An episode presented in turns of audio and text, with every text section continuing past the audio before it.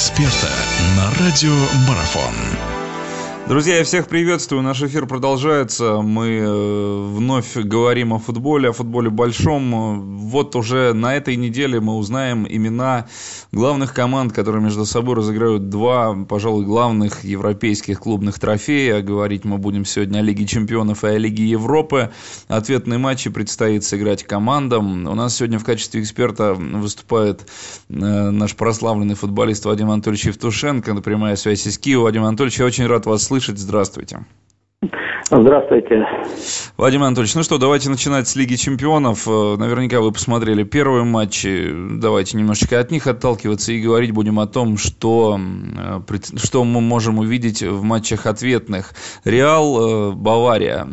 Наверное, вывеска, как я говорю, достойная сама по себе уже финала, но так получилось, что в полуфинале команды сошлись. Реал эту победу вырвал, выцарапал, и многие сошлись во мнении, что выиграл Реал вполне заслуженно, не умаляя, конечно, заслуг Баварии. А, другое дело, что, как, в каком виде, какую мы увидим Баварию в матче ответном и что будет происходить в Мюнхене. Сможет ли Реал удержать это минимальное преимущество? Я вот так вопрос поставлю. И на ваш взгляд, кто все-таки попредпочтительней был бы для финала? Все-таки мадридцы или Бавария? Э, сложнейшие вопросы, потому что здесь на любителей Э, конечно же, огромная армия поклонников Реала, огромная армия поклонников Баварии. Э, я как бы являюсь поклонником как и одной, так и другой команды. Э, но здесь вот все, конечно, в восторге от работы Гвардиолы в, в Баварии. Но, на мой взгляд, где-то перегибы. Когда Э, есть такая украинская пословица, что що занадто, то не здраво. Я не знаю, поймут россияне или нет, но мне кажется, что идет перебор с вот этой тактикой держания мяча явно э, не в пользу Баварии, потому что вот в той игре, которую мы видели в первой игре, все-таки это э, игра, которая не совсем характеризует Баварию. Когда сочетаются те стили игры, которые были раньше у Баварии, и то новое, которое Гвардиола привносит в команду, тогда мы видим действительно великую команду, великий футбол. Когда идет держание мяча ради держания мяча, убивание времени, то такой футбол, особенно в исполнении Баварии, становится скучным и неинтересным.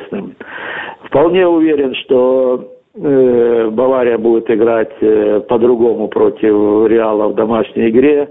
И естественно, что э, небольшое преимущество, так как Реал все-таки лидирует в этом матче, есть где-то дадим 5% в пользу Реала. Но я думаю, что Реалу будет очень сложно и в силу и статистики, что испанцы не очень удачно играют с немецкими командами.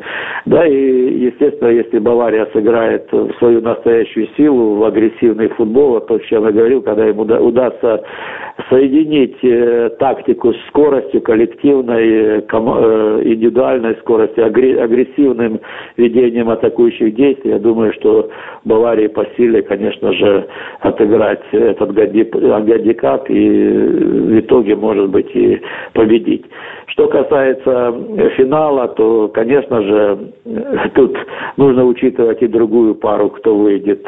Поэтому, конечно же, если учитывать условно выход Челси и Баварии, ну, тут не знаем, какая будет тактика. Мы, мы все видели финалы Мауриньо с прежними командами. Наверное, все-таки это не, не, не самый идеальный, на мой взгляд, э, был бы вариант финала, но, опять же, повторюсь, у, у всех команд есть куча болельщиков, которые, пусть не обижаются на меня, все имеют право на то, чтобы их команды играли в финале. Продолжение беседы через мгновение. Оставайтесь на радиомарафон.